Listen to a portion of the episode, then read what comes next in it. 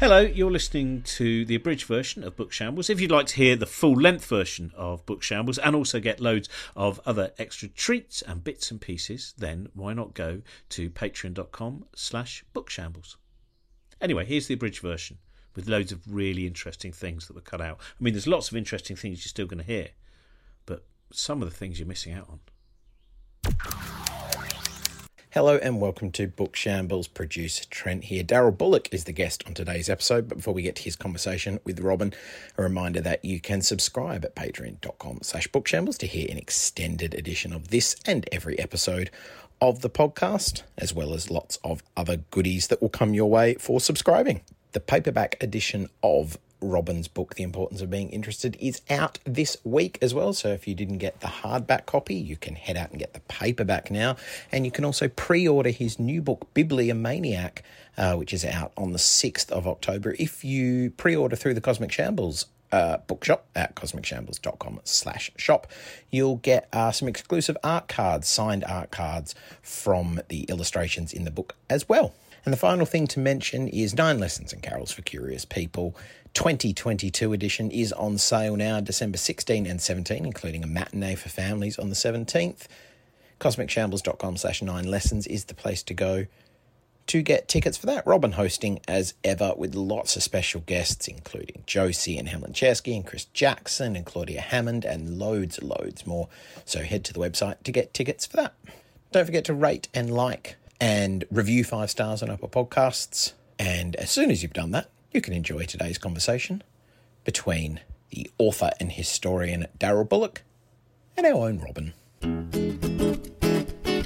Welcome to uh, Robin and Josie's book shambles. Josie, as you know, is elusive. Josie is a is, a Godot-like figure. We wait and we wait and we wait, but one day, maybe, maybe, maybe. So uh, it's become a kind of, in, in some ways, a more existential show since Josie's become extremely busy, both as uh, a comedian uh, and an artist, and of course also as a parent. Um, today, I'm talking to someone who I, I the first book of his I, I read was uh, David Bowie Made Me Gay, which is a fantastic history of as, as well as the the people you you may well know uh, who were LGBT, the, an incredible list of early 20th century artists and stories about them. It's it's it's a wonderful book.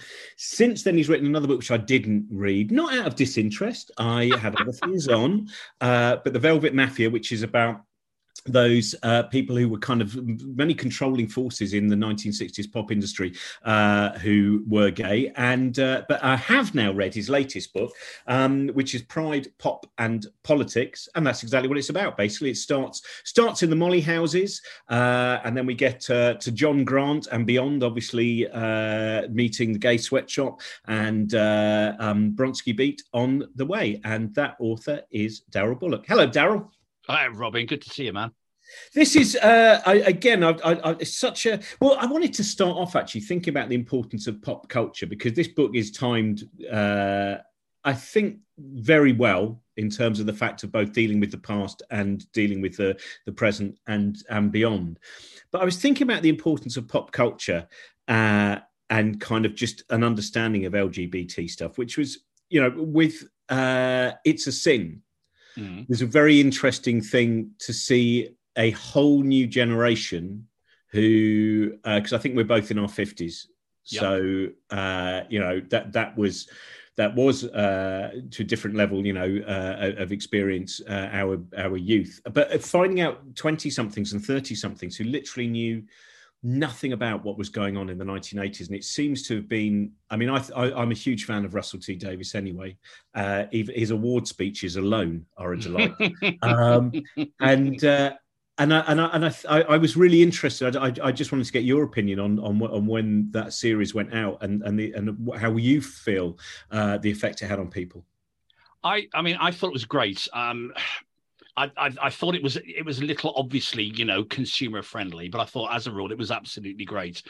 And I'm one of those people that thinks that anything that heightens awareness, anything that reminds people of where we've come from, anything that kind of pokes people to go and look something up, to check something, to look back and think, geez, was it really that bad?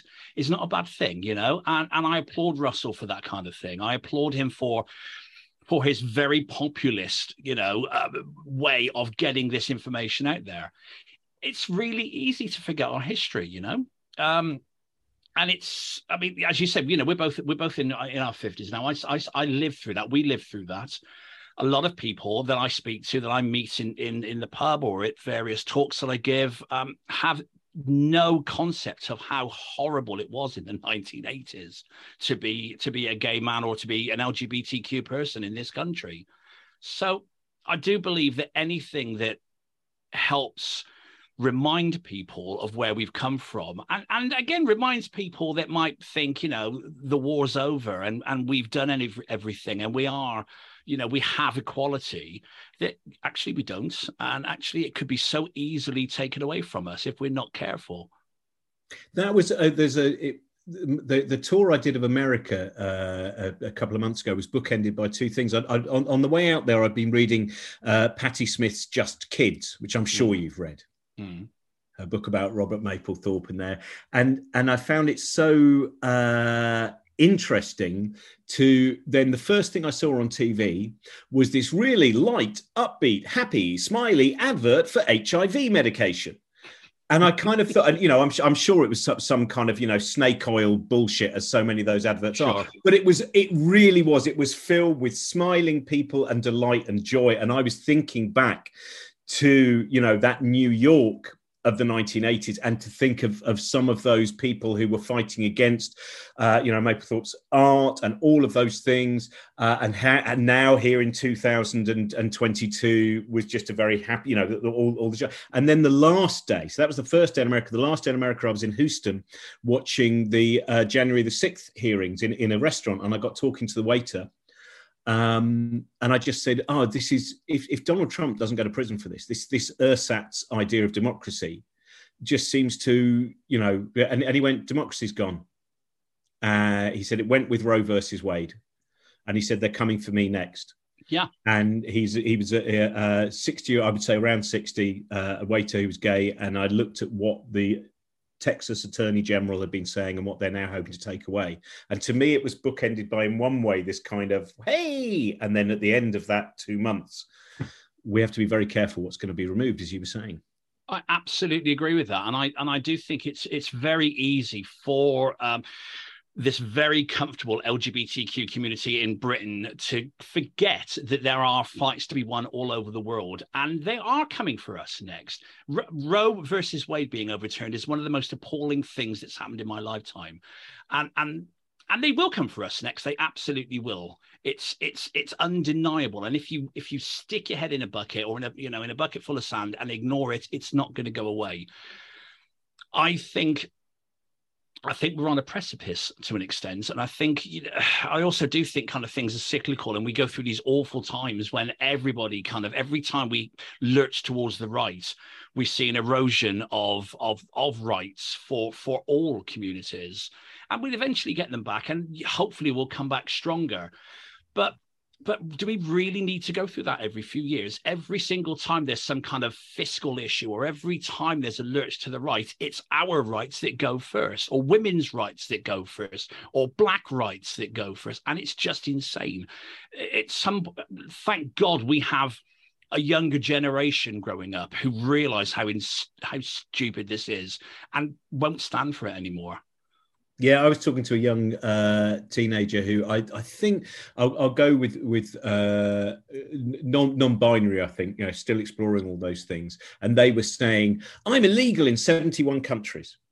You know, and then as, as your books, uh, is it it's, it's, 11 countries where there's still the death penalty? I think it's uh, currently 11. Yeah, I, actually, I think when I wrote it, it was I, I was working on the the figure of 14, and, I, and it was argued that it might only be 11 because it hasn't been enacted in a few for a while, but it still stands. It's still there. So yeah. Well, that well that seems to if you, you, talk about Kenneth Baker in in in the book, and, and Jenny lives with Eric and Martin, which I think is mm. probably the most expensive book in my book collection. I, I, I, see the current price that goes for. And um, for those of you who don't know, Jenny Lives with Eric Martin was an extremely innocuous uh, children's photographic picture book of uh, a, a, man's daughter. He's a gay man, and uh, him and his partner looking after their daughter Jenny for a weekend. And Kenneth Baker was, you know, this this kind of crazy propaganda that was everywhere, even though it was actually nowhere apart from the Inner London Education Authority Library. And um, and I do finding seeing that uh, you know even though Clause twenty eight or Section twenty eight mm. was never as you know, no one was ever, uh, as, as, as far as I know, prosecuted under it. No, not, the not fact that, but it existed and I and I, I remember talking to Tom Allen, the comedian, about this, and he said, you know, when he he's he's 20 years younger than me, and he was saying, you know, he does feel that when he was going through school, and he's talked to a lot of other people, young, you know, uh, um, LGBT people who just so this education there was nothing, it didn't exist. There was yeah. an extra level of fear because you might it might be that no one was prosecuted, but like you were saying about just because a law has not been enacted, the mere fact that law exists means that you can feel the weight of that. Well, of course it does. I mean, there are people that chose not to go into teaching because of that law. Um, one of the guys I interviewed in the book, who a former musician, was actually studying to be a teacher at that point, and he decided not to go any further in in his chosen field because of the because Section Twenty Eight was was enacted. Um, God knows how many other people were put off going into going into education as as a career. God knows how many students were denied a supportive presence for those years. And, and shame on the Labour Party for taking so long to get rid of it once they came into power, you know. Um, thank goodness it's not there anymore, but it but it's still, you know, it, it's it's an incredibly shameful period in our in our history, in our very recent history.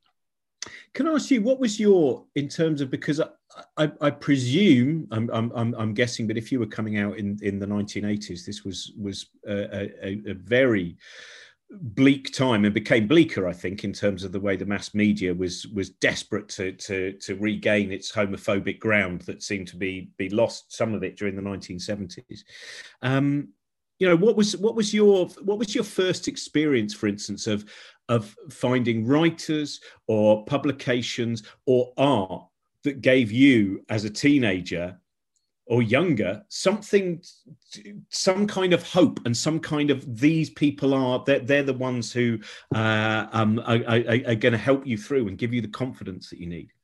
Well it was music. It was it was hearing things like or hearing people like tom robinson perform glad to be gay and realizing that there was something else outside of disco for me and my community, something that spoke to me on an incredibly visceral level. Um, it was music really that got me there. And, and, from the age of 16, I was working in record shops. So I was, I was exposed very early to lots of different music.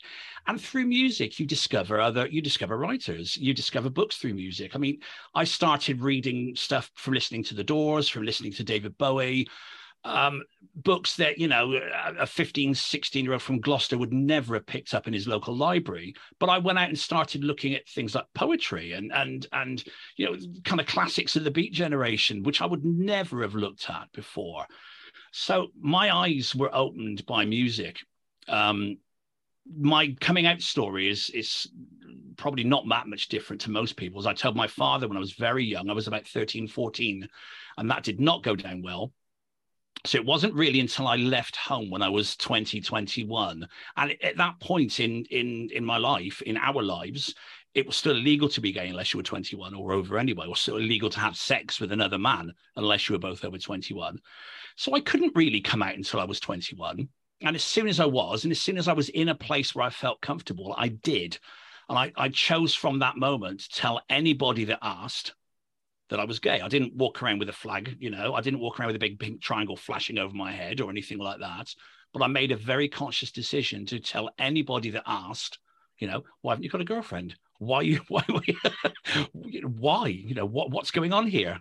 Um, to be honest about them. And shortly after then, I mean, literally within the next within 12 months, I met an older gay guy. And again, I think it's almost like being mentored by somebody. And I was mentored by somebody who knew about theatre and the arts and and um, knew about galleries and painting and music and, and other music outside of the pop and rock that I listened to.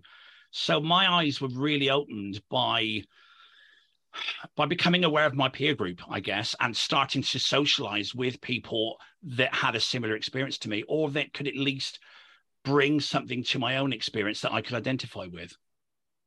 And so, if, if now, if someone asks your advice, uh, and they have a son or a daughter who they just they just think, oh, do you know what? It would be good if they could just you know maybe maybe hear these other voices. Um, what voices would you recommend? What's the first you know the the the the, the first book or the uh, you know or, or music you know just just to kind of give people that extra bit of confidence of thinking, oh, I'm not alone because that's the trouble, isn't it? That people think I am the only I'm, I'm the only freak. I'm the only I think that, that that's definitely an issue, and, and kind of when I was growing up, all of the all of the cultural touchstones, if you like, um, were negative. Every time you saw a an LGBTQ person on screen, it was it was an, it had negative connotations. It was either somebody was highly camp and was was the butt of the joke, or it was somebody who was uh, a psychopathic killer in a movie that, those you you it was either John Inman with his limp wrist, or it was somewhere, or it's Norman Bates. That's kind of what you had. Um, I don't get asked this very often because I'm so honest and so open, and everybody knows they could just kind of. But I, I kind of, I've, I've, got relatives now. I've got you know younger nephews, and I've got godchildren who who are a, a godchild who were fairly recently told me they were bisexual. Um, and I just talk to them. I just talk to them about my life if they want to ask those questions. But luckily for them, there's plenty of information out there. Everything is available, and thank God for the internet for them if they you know they don't have to hide away and wait till you know the, the gay programs come on at 11 o'clock at night on channel 4 or whatever else it might be you know or you wait till out on tuesday is airing once a week they can it's everywhere. They they have access they they have access to this information, but they also have pop stars. They have cultural icons. They have um, you know heroes they see on on TV and in film who are open about their sexuality. I didn't have that when I was their age. There was no one. There was no one that was being open about their sexuality. So when you're looking for a benchmark, a touchstone, it's something to identify with, and there's nothing there, it's incredibly hard. I think today it's a hell of a lot easier because so many more people are freer, they're more open, they're more uh, blase, if you like, about sexuality. Because at the end of the day, what the hell does it matter? You know, uh, sex is sex, no matter who you're doing it with. And what it's so incredibly unimportant when it comes to other things in your life, you know, like having decent relationships with your family or your friends or your partners, like being a nice person. Being a decent, honest, genuine person is slightly more interesting and more important than the person you're sleeping with. Yeah, I, I, do find when you were mentioning young people as well, I, I generally find like my son's generation, he's, he's in their early teens, and they don't really. It's just all out there, and it's just all fine. And they and all, all of these words that you see in in the kind of the the, the press, and and all, all of this this pronoun fury and all that, they they're just it doesn't mean anything. It's like to them, it's just nonsense. It's fine, and, and, and it's fascinating just to see, you know, the terms that that, that trip off their tongue. And it's just like the, the way things are. It's just a game. It's it's almost like some of the the talk about different ideas of identity are almost the same as when you were a metalhead or a goth or whatever you were. That those things are, and, and I think people seem to be not realizing that that's part of the game of it as as well. This the, the identity thing, which they seem to feel, I, I don't know, that, that has had attached to it some, as usual, notion of terrible debauchery. Sure, absolutely. It's, I, I, I 100% agree. Played with. Sorry. No, no, sorry, I interrupted. But I absolutely agree with you. I think I think it's you can obviously see well, if you engage with anybody on social media, that or anti-social media, the people that are really angry about these issues are old white people who have no lives. You know, the old white people who have no lives and will profess to believe in a in a power of you know sitting on a cloud in the sky. The, uh, uh, these people don't matter at the end of the day. These people do not matter, and and the the the, the fallacy or the, the actual the ridiculous notion that this is you know is is is the height of evolution that, that this bag of skin and bones that, that we currently inhabit is as far as we're going to go it's just ludicrous maybe you know maybe we're all you know, the next generation the generation after that the generation after that they're all going to be queer why the hell not why should we just think that our ideas about uh, sex and sexuality are the only thing that matters. We'll be all, we'll all be dead in a few years. You know, there are kids now in their in their teens and twenties who will by far outlive us, and they will have a much better life knowing that their peer group get it. They understand that you know who you have to stick a dick in or isn't important. Yeah, I, th- I think the uh, it's uh, it's it's strange, isn't it, that each generation imagines that they were the right young people to change the world, they've changed the world to exactly the right amount, and any further is now. Uh, I think that's one of the reasons that people get so angry is because they realise that they have become the same middle-aged person, and they wish to say that I'm not that though. I'm not. I mean, I, it's it's it's interesting reading about um, you know in, in the final chapter of the book you talk a little bit about you know some of the the uh, what I see is extreme aggression towards uh, trans people, especially in the mainstream, in in, in huge comedy specials, yeah. in you know, um, and also it's now it seems to have really in, be further on in terms of non-binary issues. And when we're recording this, obviously the play I Joan uh, is being talked about at, at the Globe, and, and I was interested. I wanted to talk to you about when you talk about the Stonewall, uh, um, the Stonewall riots, and and one of the events before then as well, I've seen various people who've said the reason that we need to be one of the reasons we should be allies uh, with trans people is they were always there and they were there and that and I've seen other people saying, um, "Oh, well, that's absolutely rubbish." Actually, there were no trans people at Stonewall, and there are, and and as you have, as a historian, and as you've, I'd just like to kind of clear up that there are arguments. There are always going to be arguments about that, but it's bollocks frankly. There were trans people at Stonewall. There were trans people inside. There were trans people outside. You know, Marsha P. Johnson might not have been there at the second the first bottle was thrown. She was there later. Jayne County was there that day. There were people, you know, there were people from the trans community at Stonewall, and they were the people that were being targeted by the police. And at the time, they it was trans people that were being targeted you know to ignore trans people's roles in in in the stonewall riots is is frankly insulting and insane.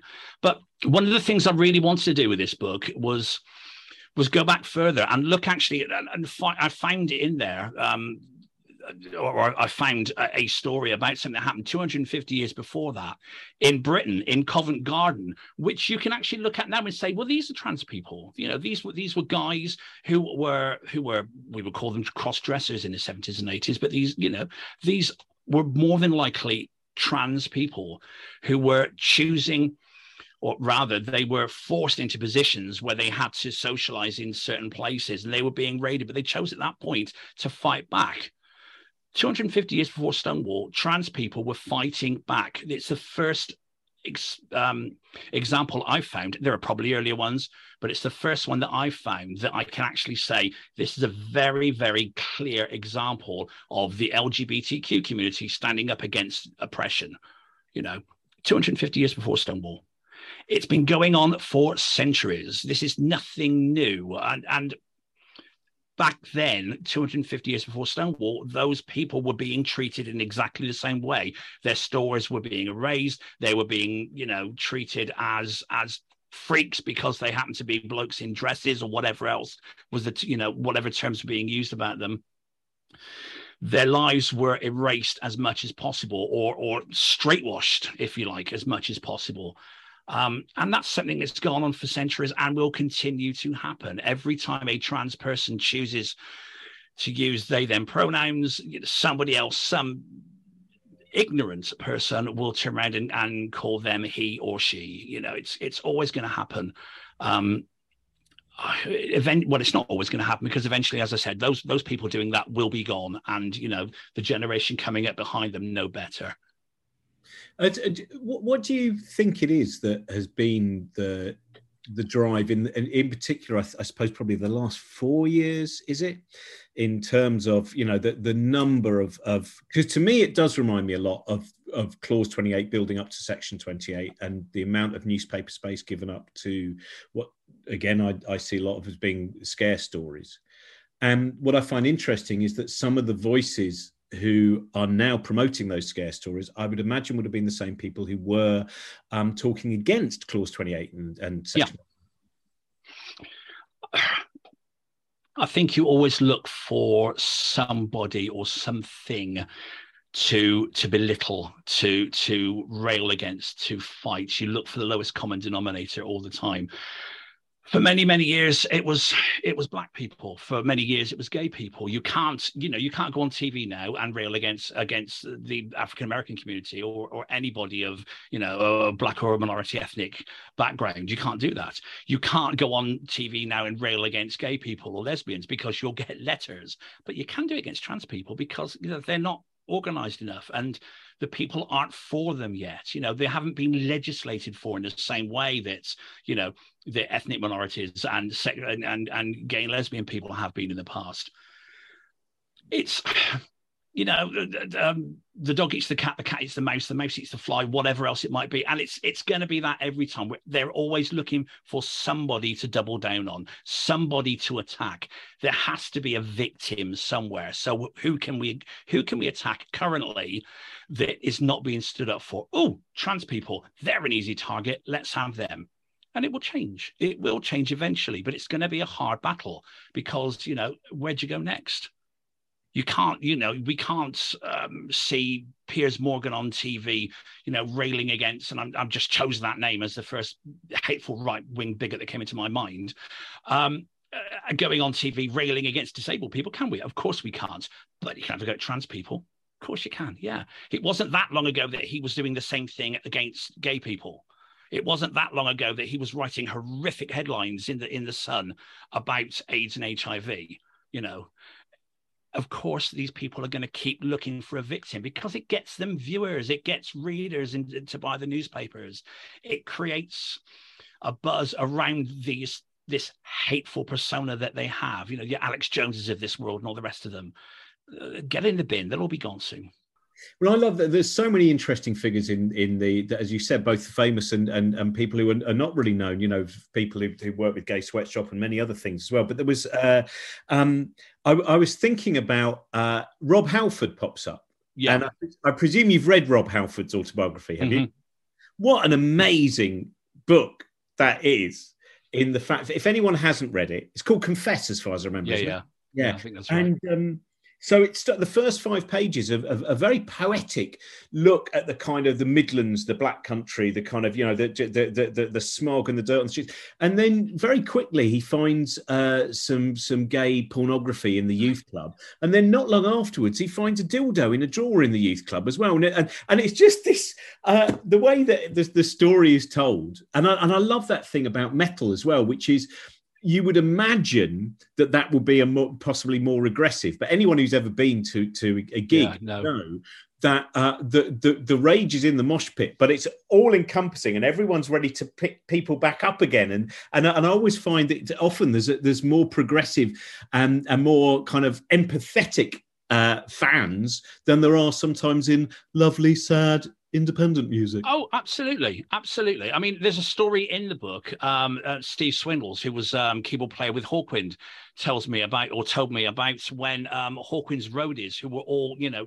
Hell's Angels, or when he came out to them, and they were all absolutely wonderful about it. They were all giving each other anyway there was there was a story he told me, which I don't think I used in the book, um, about one Hell's Angel who had something tattooed across his backside. Uh, basically said "insert here," you know. Um, it's you know, I've, I've met, the metal world is not you know is is not um, immune shall we say. And it never was. And anybody who grew up watching Judas Priest only had to see Rob Halford as a kind of leather clad Tim Brooke Taylor prancing across the stage to know that something was going on. You know, he was he's Freddie Mercury without the moustache at that point. It's just anybody who knows anything about gay culture from that period, that kind of clone look, knew exactly where it came from.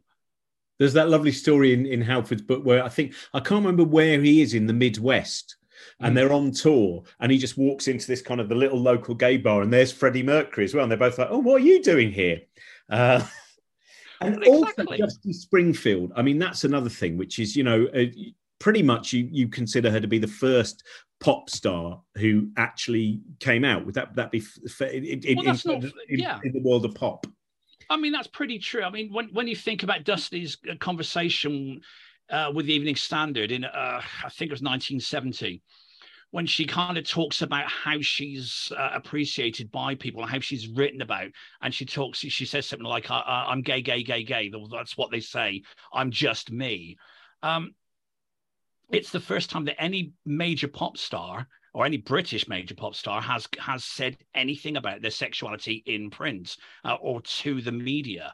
Uh, so it's it's incredibly important. People look back and, and see, you know, the Bowie interview when he's where he says, you know, even when I was David Jones, I was gay. Uh, I'm gay and I always have been. Um, that's 18 months later. You know, Dusty did it first. And and and the thing about the previous book, The Velvet Mafia, was very much about the gay men behind the scenes, but there were women as well. And women, uh, uh women again are one of those, you know, uh, women get erased lesbian women, bisexual women, queer women often get erased from this story. And that's one of the things I really wanted to put right with the new book. Um, is to make sure that you know that that, we, that I got it right. That there are women represented. That there are so many women who are so important to to the LGBTQ community that need to have space to have their voices heard. And that's that's one of the things I'm I'm probably most proud of in this book is that it's not just about you know white middle class gay men. There's an awful lot of you know of of uh, black people in here. There's an awful lot of lesbian people in here. There are there are lots of trans people or trans voices in here. I wanted to make sure that everybody or every section of the community if you like was represented in some way. Because so many histories so many lgbtq histories are written about you know, white gay men living in London. And, and that's nothing. Were you? It, it's like when you because Jayne County pops up quite a lot, and that that took me back to you know, it's it's it's man enough to be a woman, isn't it? The uh, the serpent said, which is is well worth. I'll recommend that to anyone listening. It's well worth digging out that uh, um, autobiography by Jayne County. It does seem as well that that because you know I've I've been I come from uh, and am in a very advantageous place in terms of what I am and who I am. And uh, I think it does seem to people don't like having to admit that, do they? People don't like that that sense that you've got an easier hand, as I have. You know, there's I, I don't know what I do. It, it, it's like that the Stephen Jay Gould line that I often go back to. He said, "I don't overly revere Albert Einstein because I think of all the Einsteins that were working in the fields." And and I think you know, and it does seem that for there's a certain form, a lot of journalists, a lot of those kind of uh, you know white male journalists who, the mere fact that someone might suggest, or in any kind of intersectional way as well, that not everyone's had it as easy. It's like, well, I've had it hard too. And you go, yeah, but we have different levels of. Of course. You know, if, if, if, of course. I mean, I'm really aware sorry, Robin, I didn't mean to interrupt, but no, no, I, am I'm, I'm really aware that I'm you know I'm I'm a middle aged white, reasonably middle class bloke. Uh, there's an awful lot of people I I try to represent within what I do who have had a much much much harder experience than I have. You know, mine hasn't been the easiest, but my God, you know, I've got a roof over my head. There's food in the fridge. You know, I've got a husband in the next room. I've got a dog to take for walks. I've got a nice record collection. I've got good friends. What else do I need? You know, um, there are an awful lot of people who had nothing like that experience. You know, and and I do, I, I really do appreciate that. Sometimes it's it's it's hard as a as I said, you know, as as a as a white middle class middle aged bloke to forget that some of the people you're talking to and some of the people you you are representing in your work have had a much shittier experience. And i i do try my best to get that right and at least to give them uh representation. Yeah yeah i think the uh it was weird i, I, I saw someone tweeting the other day uh, a woman tweeting about the fact that period poverty doesn't exist in this country, and I was like, kind of, what? Why do? You, what, what, why is that the issue for the? Because that doesn't seem to be what I've heard from other people. Um, Absolutely. Why? Why decide that's the thing? And and I think a lot of those things again come from someone saying, uh, "No, no, no, I I I have it toughest." And you know the Laurence Fox syndrome, which oh. not go. Uh, I'm so sorry for bringing him up, but it, that, that, that thing, you're, you're, allowed to burp as much as you want now. By the way, and in fact, you're even allowed to fully on retch, and we we will keep that in. But you know that that thing of going, just just acknowledge you're the son. You come from an acting dynasty. You have yeah. advantages. It doesn't mean that you're a bad actor or any of those things. But if you can't just say, do you know what, I was lucky, then. Mm. Uh, you know, if, if you have to work out a way of saying that your victimhood is actually as great, if there's an equality of victimhood, then that just means you're entirely ignoring so many stories from from the world. Well, of course it is. You're absolutely right, and there are so many people that we could mention that, that like that that are doing exactly that thing, and and it, it makes my blood boil because this kind of oh, what's the word I'm looking for? They're so entitled is what it is isn't it? People are so bloody entitled. They, they feel they're so entitled to tell you you know their particular horror stories you know the horror story that, that you know today waitrose are out of oat milk or whatever it might be.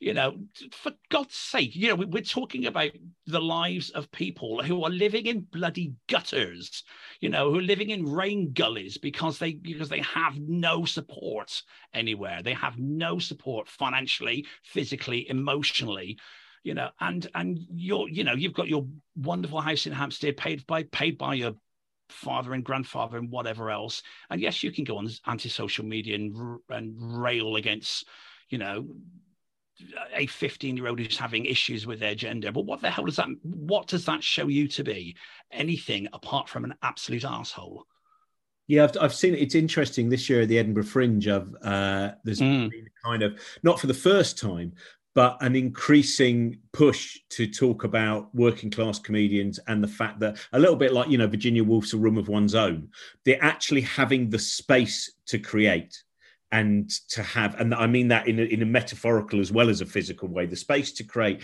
the the the chance that the money to say i can afford to take this risk. And it's been interesting seeing there seem to be a, a, growing number of voices talking about about that. And and and again, some people seem to take offence. As and you go, well, you know, again, the, the, those those there is an advantage to being able to have a voice to to go. I can I can afford to do this, and I think it's an interesting thing. I think we saw it in writing with people like uh, Kit de Waal and uh, and Lisa Blower and others mm. as hmm. well, talking about some of the voices that seem to be disappearing as a lot of the uh, what you might call the safety net. Yeah, it's, it's like all the alternative com- comics who in the eighties managed to get the uh, what was it called the uh, the, the the YTS training scheme.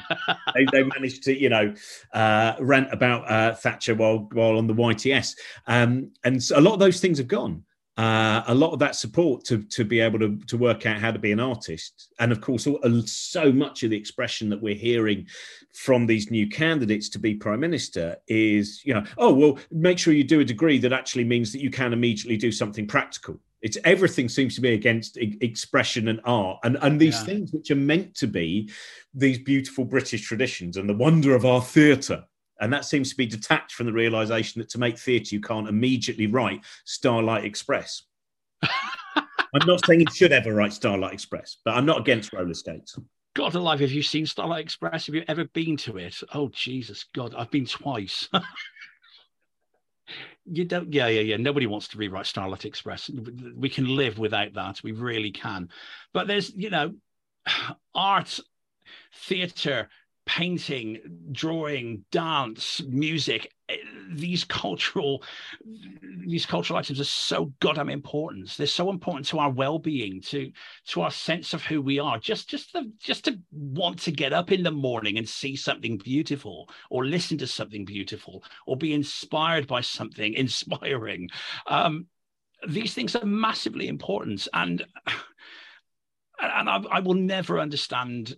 Well, I'll never understand politicians anyway. I don't think, but I will never understand politicians who don't who don't get it, who don't get how important you know uh, our leisure time is, and how important uh, our social uh, time is, and how how important it is for us to have good stuff to look at and good stuff to listen to and good stuff to read. Where do you think it comes from? Do you think it will stop with Plato? You know, where do they think it comes from? These you know, those those awful politicians who will who will stand at sports events and sing along to Neil Diamond bloody songs. You know, they've probably never read a book in their lives, for for goodness sake. They've probably never been to a play unless it was put on by by a school and they had to go because they're a bloody patron. You know, these people infuriate me because they have no understanding of life at all. Life isn't just getting up in the morning, going to work, coming home, eating, going to bed. There's a lot of other stuff that goes on. There's an awful lot of other stuff that goes on. There's, you know, there's all of those wonderfully sensual things that all of us enjoy anything from from you know taking a 10 minute walk and just, just getting a bit of sun through to sitting down with a brilliant book or listening to a great piece of music. Their importance. Yeah, I think I suppose the thing is that, that you you're going to have a lower uh, understanding of art uh, if you have a lower amount of empathy because art is the you know whether it's novels or whether it's films or whether it's a, a, a night of music whatever it is the, those fantastic you know sometimes transcendent moments or sometimes just walking in someone else's shoes uh, and you actually want to you you want to experience other people's lives that's exactly what it is, isn't it? But also empathy is empathy is is probably the perfect word. But also you you have to be able to listen to somebody else because most of what we know about about literature or or about great film or or or, or ballet or, or or music or whatever it might be has been taught to us by somebody else. You know, we've listened to people, we've listened to our peer group or or the next generation or somebody say, go and watch this, it's great if you're not listening to people, if you're not prepared to open up to other people's thoughts and ideas, you'll never get that. You will live this incredibly sad little life when you you just, you know, your only ambition is to be the next Margaret Thatcher. When it should be to be the next Janelle Monáe. God, yes. Uh, yeah, absolutely. I'll ask you just before we, we run out, I need to get a few little bits of advice on books. Uh, who was your first, what was your first favorite book? You remember when you were a kid? Was the one that you just went back to all the time? Um, the only book I can remember uh, reading and rereading when I was young is The Moon's a Balloon by David Niven. Oh, it's interesting. I loved it. I absolutely loved it, and, and in in a kind of weird way, I think it's kind of affected the way I write myself. It's it's kind of got that slightly Hollywood Babylon feel about it, I guess. Um, and I do remember reading, I'm picking that up as a paperback from my dad's workplace. My dad was um, station officer for the ambulance station, uh, ambulance service. And they had um, a duty room where the guys would hang around with, you know, waiting for the next call to come in. And there was a bookcase with books on. And I picked up a copy of Coronet Books paperback of The Moon's a Balloon. And I took it home and I read it and I read it again and I read it again. And over the next few years, I read it several times and I absolutely loved it. Um, so probably that. And I think that's, and I've never thought about it until now, but I think that's probably actually sent me down a path. Yeah.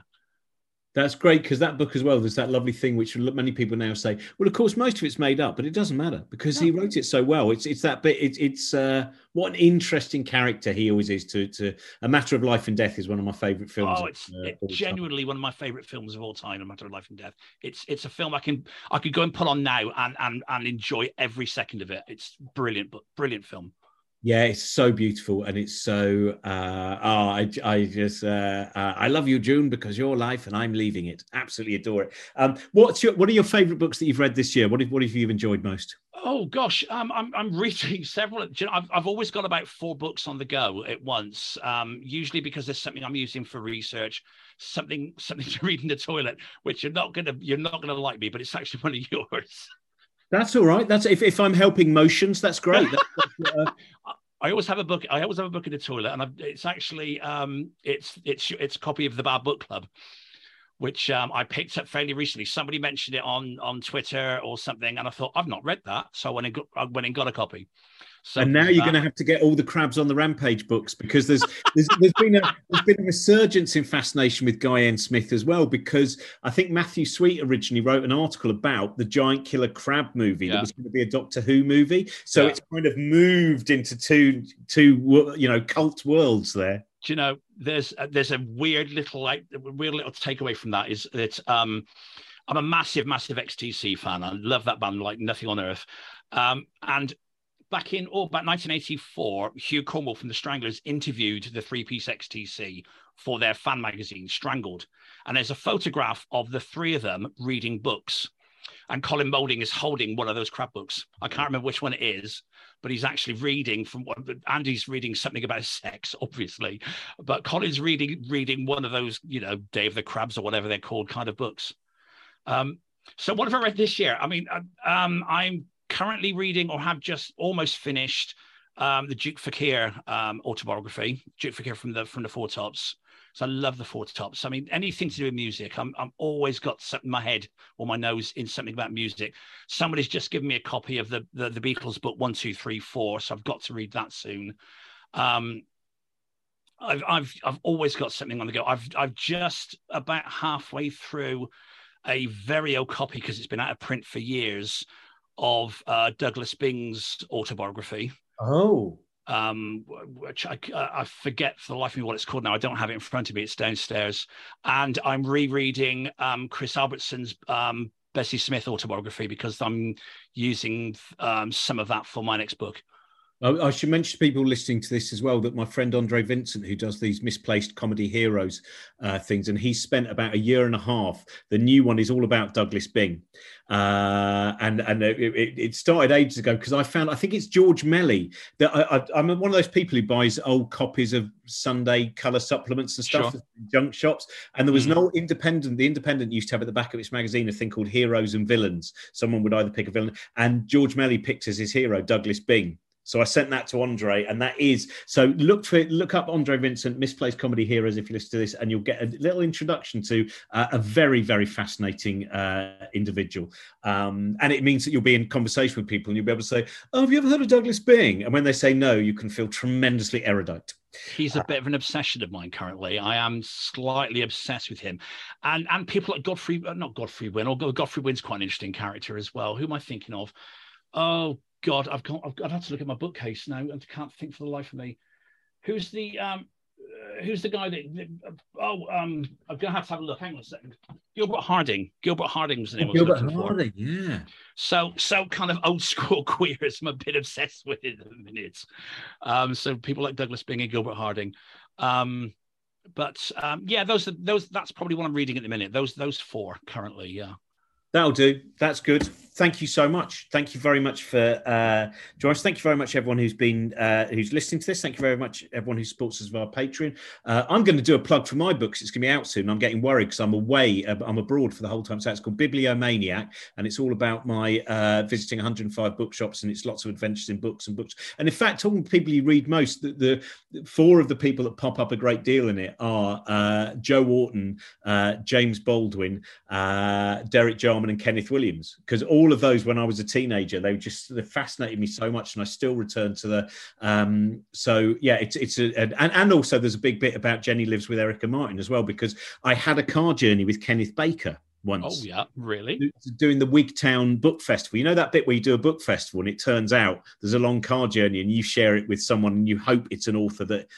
And what I found fascinating because as you quote, uh, in fact, I think I've got the same quote in my book about what Kenneth about Jenny lived with Eric and Martin. And the thing about Kenneth Baker is that he actually, unlike a lot of those people talking about, he has so many interests and he really is a well read individual. Mm. And I'm fascinated in the way that I'm not fascinated in how these politicians, the Liz Trusses, etc., have come to their supposed conclusions. With Kenneth Baker, I think, how can someone who was so deeply fascinated in so many areas of art and, and literature have got carried on that wave of of of, of mid 80s homophobia and it, i found it very interesting. Thank you so much for joining us Darryl. Pop pride and politics out now. Thank you everyone for listening. Thank cheers. Thank you very much robin. It's been a pleasure. Thank you very much for listening. Darryl's book is out now as are all of robin's obviously Nine Lessons tickets are on sale. Subscribe at Patreon, patreon.com slash bookshambles.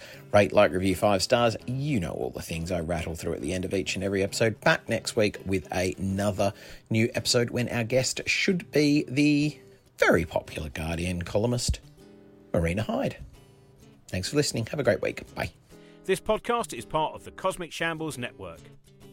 Josie Robbins Book Shambles was produced by Trent Burton of Trunkman Productions.